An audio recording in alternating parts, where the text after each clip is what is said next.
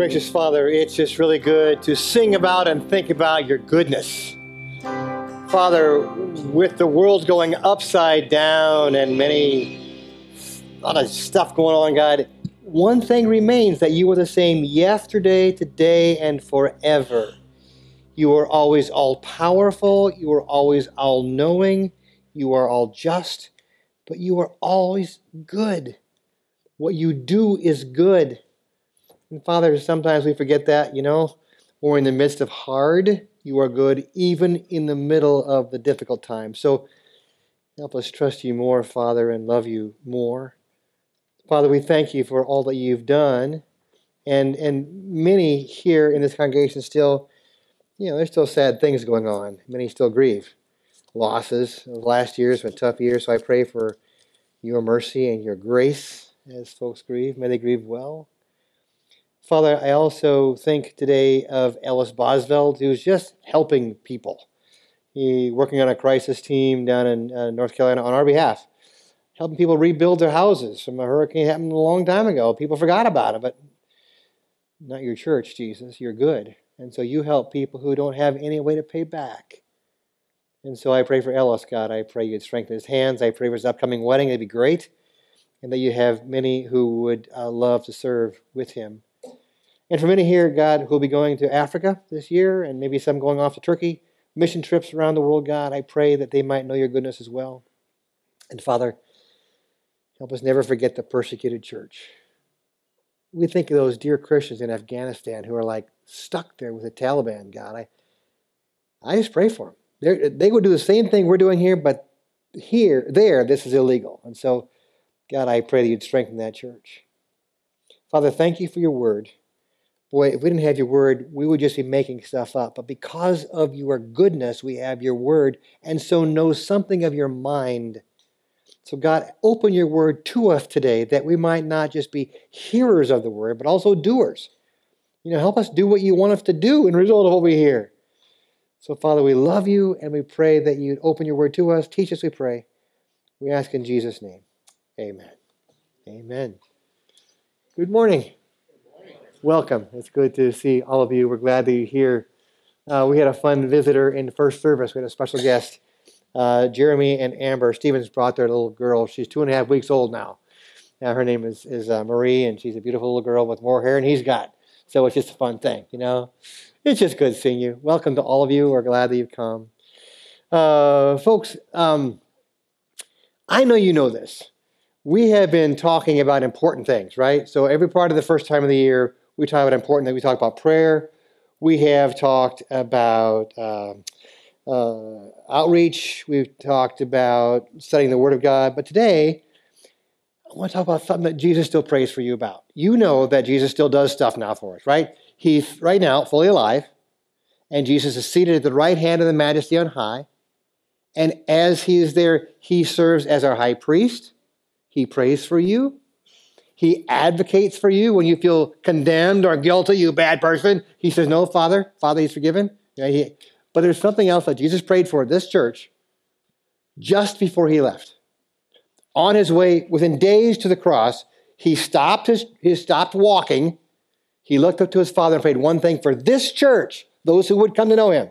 He said, God, I pray that they would be one. So today I want to talk about community what it looks like, how we get there, why we even want to get there. Because frankly, I kind of like being pretty much my own, you know, my own lone wolf thing. But Jesus prayed that we wouldn't be a lone wolf, that we would not be a bunch of consumers, but that somehow this place would, would function more like community and, and family. And so, you know, it's like, whoa, I'm not sure. So, anyway, of first importance, Jesus says this is of first importance stuff. So, today I'd like to talk to you a little bit about that, you know. Um, so, would you please find in your Bibles Ephesians chapter 4? It's on page 1821 in your blue Bibles, page 1821, and this is the Apostle Paul talking about the same stuff that Jesus talked about. Course, you know, Paul was writing this from jail. I mean, he really was imprisoned. But he says this verse 1 of Ephesians 4, page 1821, verse 1. As a prisoner for the Lord, then, I urge you to live a life worthy of the calling you have received. Be completely humble and gentle. Be patient, bearing with one another in love. Make every effort to keep the unity of the Spirit through the bond of peace. There is one body, one Spirit, just as you were called to one hope when you were called. One Lord, one faith, one baptism, one God and Father of all, who is over all and through all and in all, but to each one of us, grace has been given as Christ apportioned it. So I kind of want to stop there. And so you get this whole thing about oneness. There is one body, one spirit, one, one. Okay. How does that start? So here's what I'm asking you I'm asking you to connect to other people in a way that forms a community. That's the ask. So I am asking you to fulfill Jesus' prayer and Paul's urging to move beyond individual and independent worship to a corporate experience that functions like a body or a family. Yikes, is that all? you know, so you just got to get up and tell all your secrets. No, no, no, that's not what it means. But somehow, I just read a book on, on 9 11. Uh, you know, when, when they blew up the, the towers. Said, What's the cost of 9 11? And they said the cost of 9 11 was that people felt anxious that it might happen again. There might be another plane. What's the cost of COVID? I might get sick if I meet with other people.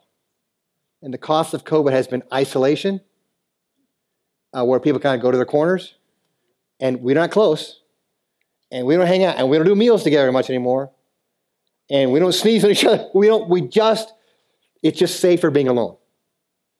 I got it. But whether you're home or not there's still ways to connect or not. This is a deal folks the church of jesus christ has got to connect with one another and i believe that in a world that's increasingly isolated and depressed and anxious, there is just nothing better for our soul than to walk into a place where you belong, where people know you and they say, How are you doing? Because, I don't know, we kind of care. okay, so anyway, that's kind of the goal, right? I mean, some of us grew up in churches, man, where you kind of came in late, you hit the back rows, and you were out. you know, like you know, I don't know, race car drivers. Like you're out. Paul says, you know what? It starts with you. It started with him. I love this. He says, I'm a prisoner.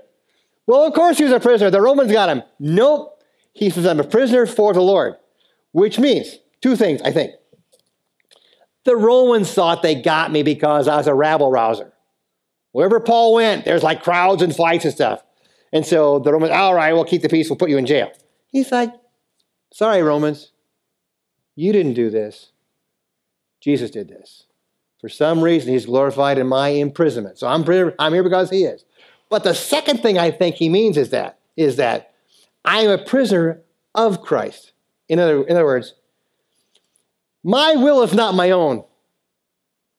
I am not on my own. Uh, I don't know if you've been in jail or not. Military, jail, same thing. Just kidding, just kidding.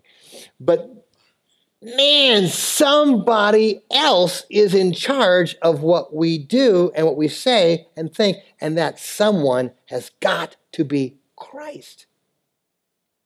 It can't be me. I'm not big enough or good enough to say, I know what I'll do with my life.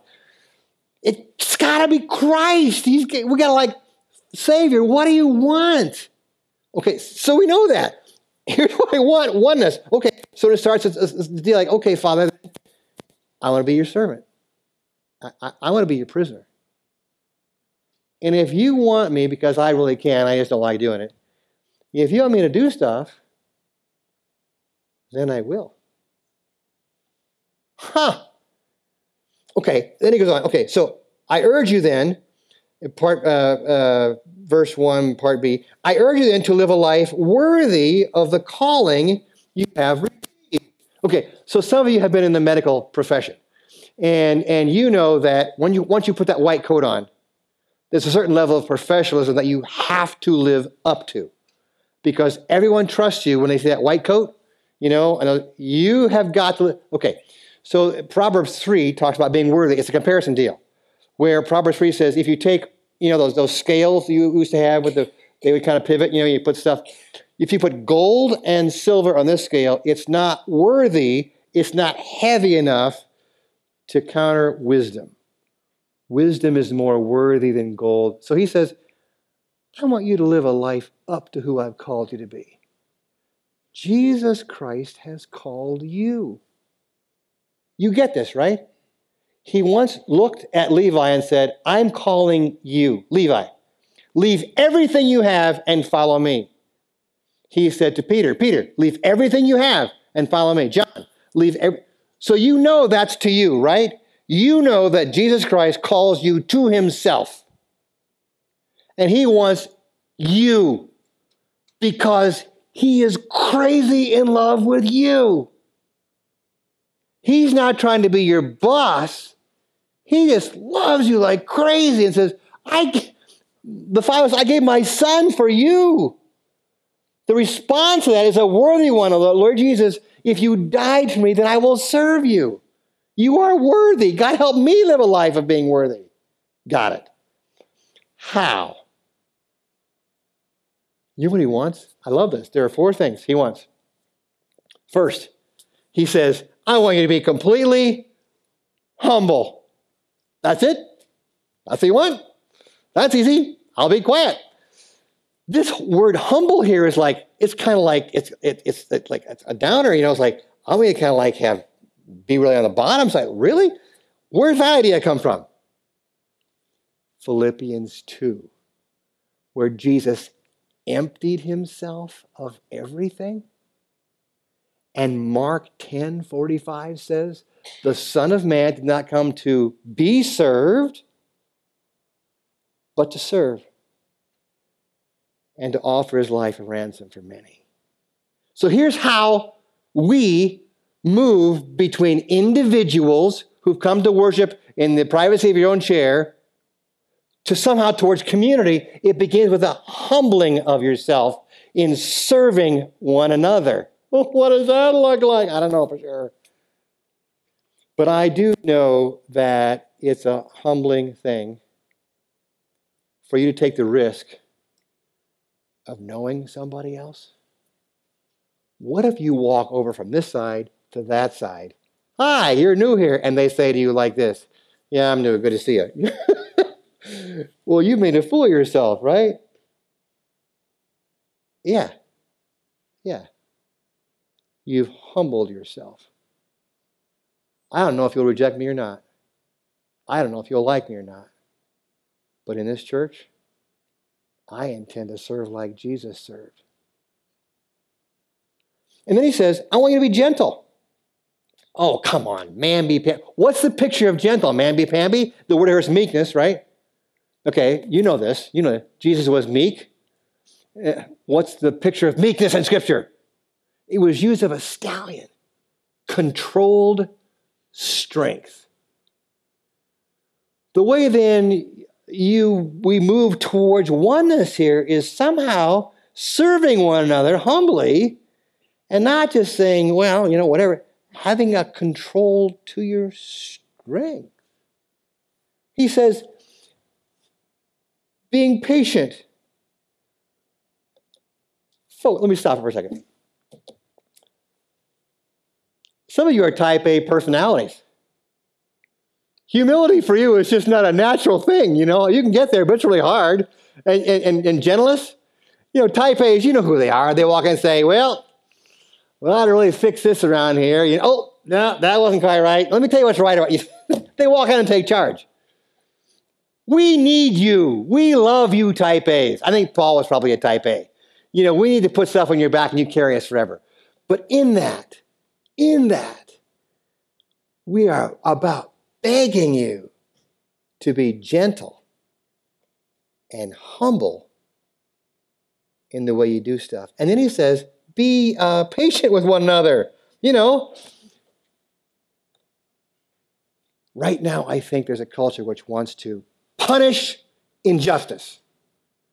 Don't you tell me that I have got to wear a mask and don't make me show papers that I've been vaccinated because I won't be and you're not going to make me. And he says, just take a chill pill, will you?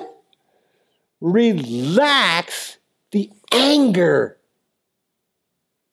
How about you, as Christ's followers, take the lead in that? How about you make every effort to be patient and long suffering? Man, man, what if you love somebody who you think's a knucklehead and they just stay a knucklehead? That's what forbearing means. We hang in even though you're not perfect and you're not getting even more perfecter. I'm not leaving. If you don't do what I think you should do, I'm not leaving. If you disagree with me on, our political views, I'm still not leaving. If you're mad and we disagree about vaccines, I'm still not leaving. I'm going to forbear with you, and I'm going to ask you to forbear with me because I'm so imperfect. So are you. So, anyway, the, the first place that community starts is inside you. There are ways to be worthy of your calling and ways to be unworthy. And one of the ways to be worthy is to be like Jesus, which means he takes up the towel and he just washes people's feet. So I don't know. I want to make an assumption here. Everyone here wants to have someone know their name and that they matter. You can't know everybody's name. I'm asking you to begin the process of just, I don't know, knowing somebody's name. Okay. So anyway, that it starts with you, right? Uh, okay, Jesus, I'm, I'm, I'm going to serve you now like your prisoner. If you want me to go there, I'll go there, or do this, I'll do that. My time is not mine. My gifts are not mine. My skills are not mine, Jesus. It's all about, it's all about you. And in that, I am willing to humble myself even though I might feel foolish, if you want me to do stuff, I'll do it. Okay, got it. Verse 3. Now it changes. Now it changes from just individual stuff now to one other stuff. Verse 3, it changes. Verse 3 says, Make every effort, make every effort to keep the unity of the Spirit through the bond of peace. So, as, as much as it is in with you, can you make every effort here to kind of like what God wants here is this, this, this unity thing going on. And, and then look at that number of times he'll say one. There is one body and one spirit, and you're called to one hope, one Lord, one faith, one baptism, one God and Father all, who is over all and through all and in all. Here's my deal. Would you view oneness as something as important as what Jesus views it to be. Let me say it a bit better. Jesus views our oneness as a congregation as a big deal. The Apostle Paul is affirming that. Will you? Will you let us know you? Will you let us into your world? This means no. And when I stop talking, you leave, then what are we? We're a club. The Church of Jesus Christ is not a club, it's a body. He says here that there is one body. He's talking about the church.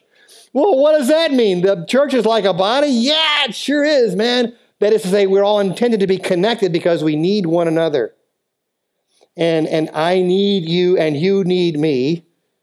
and somehow that means that we are like engaged in some of the same mission and same purpose and stuff. Right, right, right. And, and one spirit. The spirit kind of like makes us one. Um, and what's your hope? I, I, I read a, uh, maybe I saw it. I, I, I, listened to a tape of a Korean War veteran. Uh, he was up in the middle of North Korea, and, and they were with 15,000 other Marines and they knew that day they were going to die. They'd been out there, they were frozen their feet, and they were like, it was 40 degrees below zero, and they had no chance of getting out. This is a true story. Until something happened.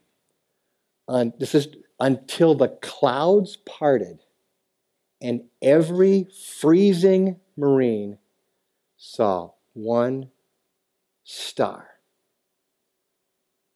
and they said, God has not forgotten us. And that night, in the middle of the night, they packed up and they marched south.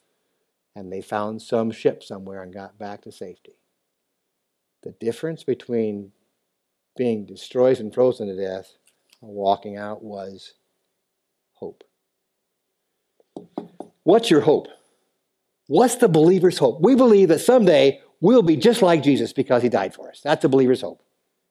And so, since that's true, man, we have a hope right now.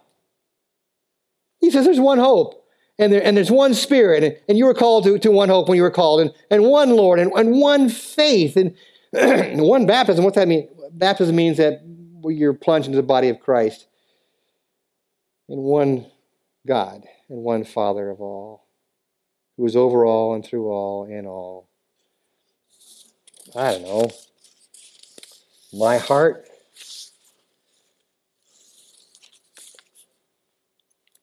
I'm transitioning out, right? So last year, I got a chance to go to a church that I was, I kind of, the very church, first church I ever really served in was in Chicago. I got a chance to go back to their 100 year anniversary, and it was a hoot. Um, and of course, I got there late, and so I, I didn't get to sit with my friends and stuff. So the church, I love this, man, in the middle of Black Lives Matter, in the middle of a woke experience in Chicago, in the middle of a whole bunch of racial, boy, tension, you know, this church said, we're going to do interracial church because it matters to Jesus. And so I sat down with a whole table full of people who didn't look like me at all. We talked about elevator shafts, you know, and we talked about church stuff. And there was this this church is not going to quit. They're on the West Side of Chicago, and they're going to be committed to multicultural ministry, even though it's not natural. They talk at one season, I'm not kidding, we had pipe organs in the back, and we had Merrill Dunlop, who was there, who had a bunch of hymns.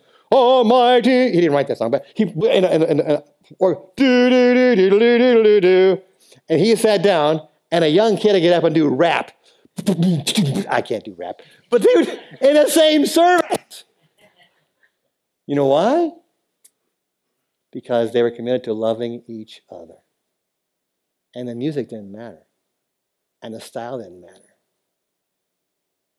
What mattered was there was one faith, one Lord, one hope, one baptism. There was one church.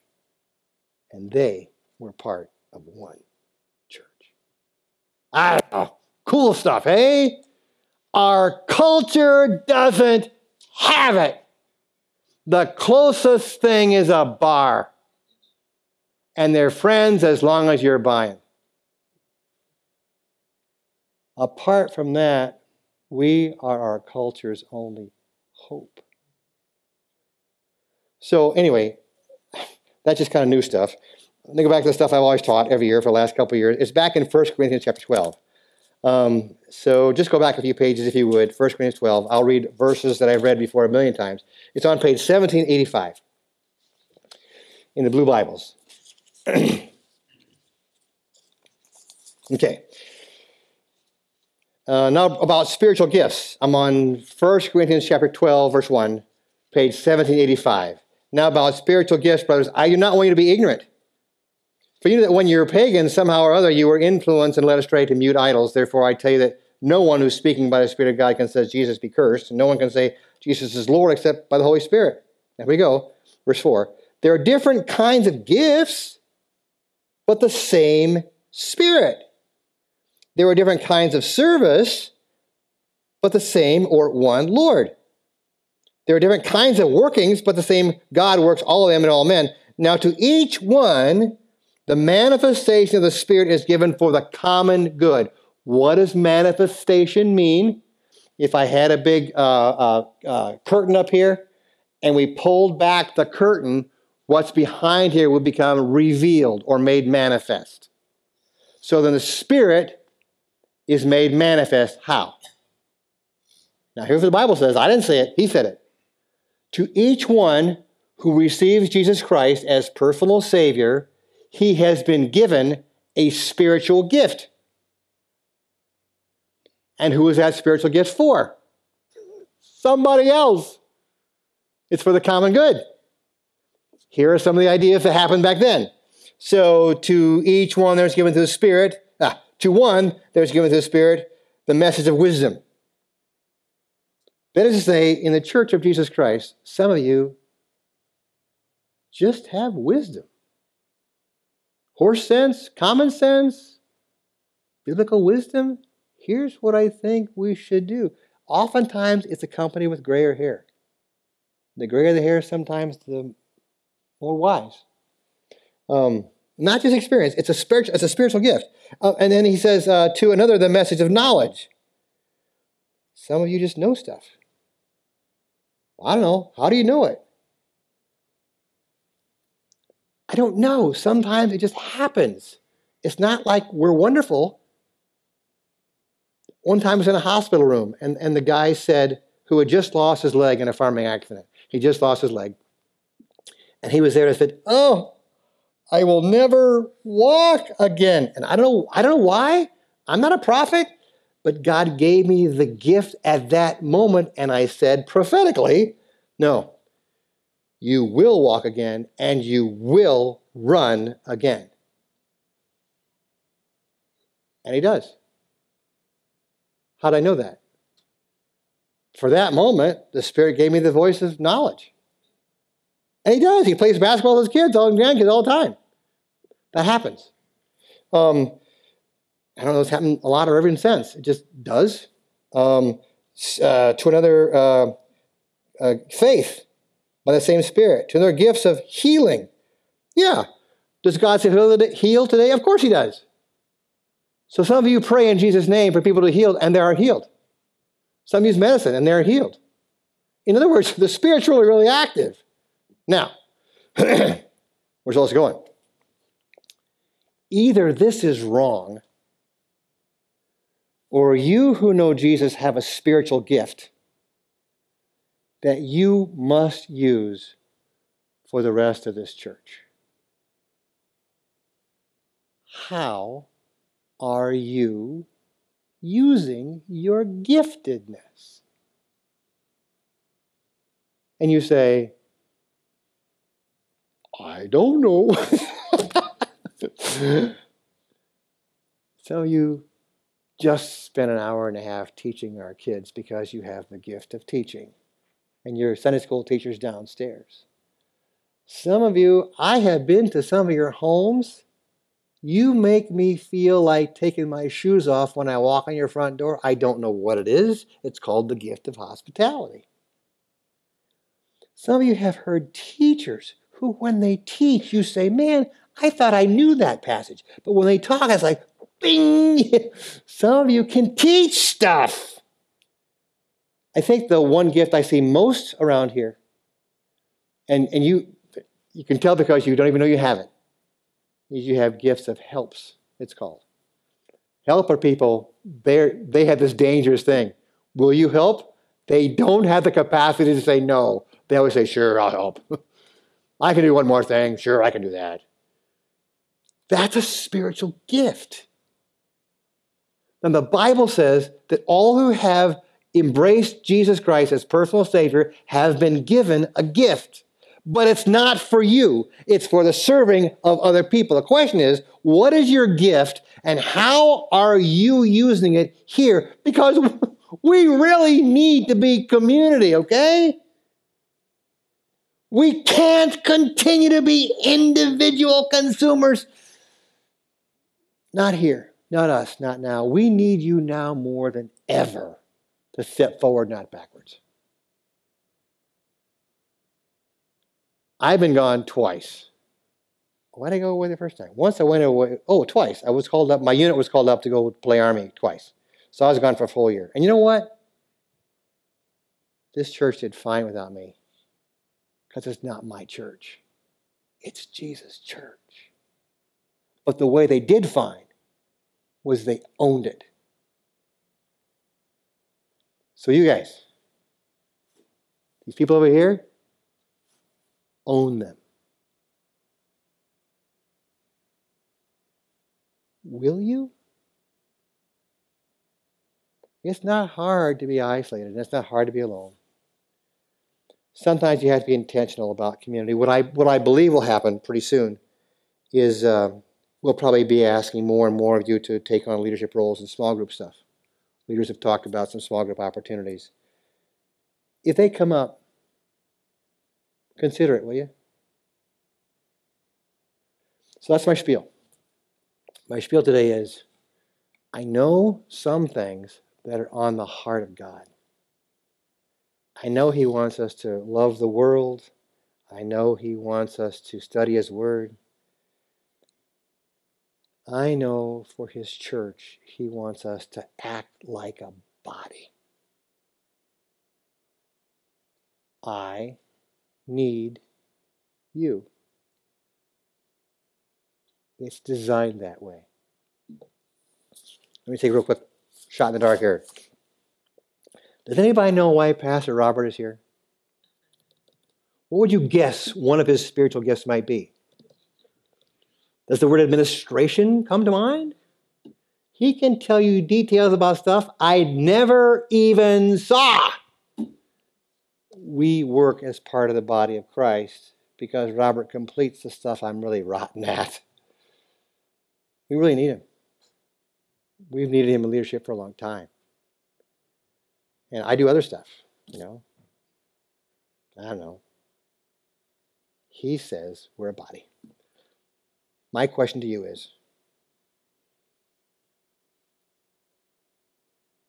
what's your part?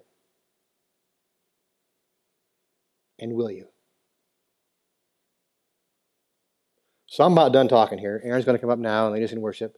But uh, we do have one, one request. Um, this is February, so February is our month of prayer. And so what we're trying to do here, and, and it's, it's not real rigid and stuff, but we're asking people to stay a few minutes, 10, 15 minutes after, just for the time of prayer. And so if you have to leave, of course you have to leave, you know. But some of you are saying right now, I don't pray. I do not pray out loud ever. Don't make me at gunpoint. I won't do it. I got it. Then you pray silently. You stay right where you are. I'm asking you if you would. Would you stay right where you are and just pray? Pray for this church. Pray for churches that we'd function more like bodies than political entities, that we'd function more like family members than consumers. Please pray for our church that people who need to be loved and connected, everybody, will be loved and connected. Um, Oh, and, and but others of you will be able to meet in small groups. So you know, you just we just kind of turn around, you know, or meet with somebody. You walk across the room. Hey, hi. You know, you meet with somebody else. Just pray. And so we'll pray, you know, out loud, you know, in a group or silently. I don't care. But then after 10 or 15 minutes or so, we'll be done. It's Jesus' church. Okay? Let's pray to the Lord of the harvest the head of the body, that he would make his body full and strong and resilient, and all he prayed it would be. Okay? Let's pray together right now. Savior, thank you for your body. You call it the church. Savior, I'm sorry for being careless and unintentional about connecting.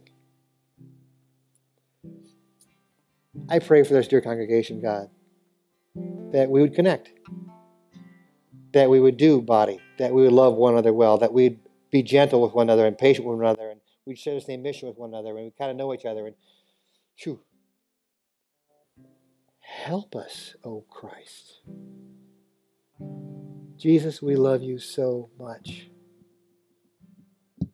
We would be glad to be your prisoner. Where do you want us to go and what do you want us to do? Help us not say no to you. Help us say yes. So, anyway, we're in deep need of you, Savior. Guidance. You know, I don't even know what to do with some of this stuff. How do we, how do we, we need your guidance. We need your way. Thank you for your word, which tells us we're not guessing.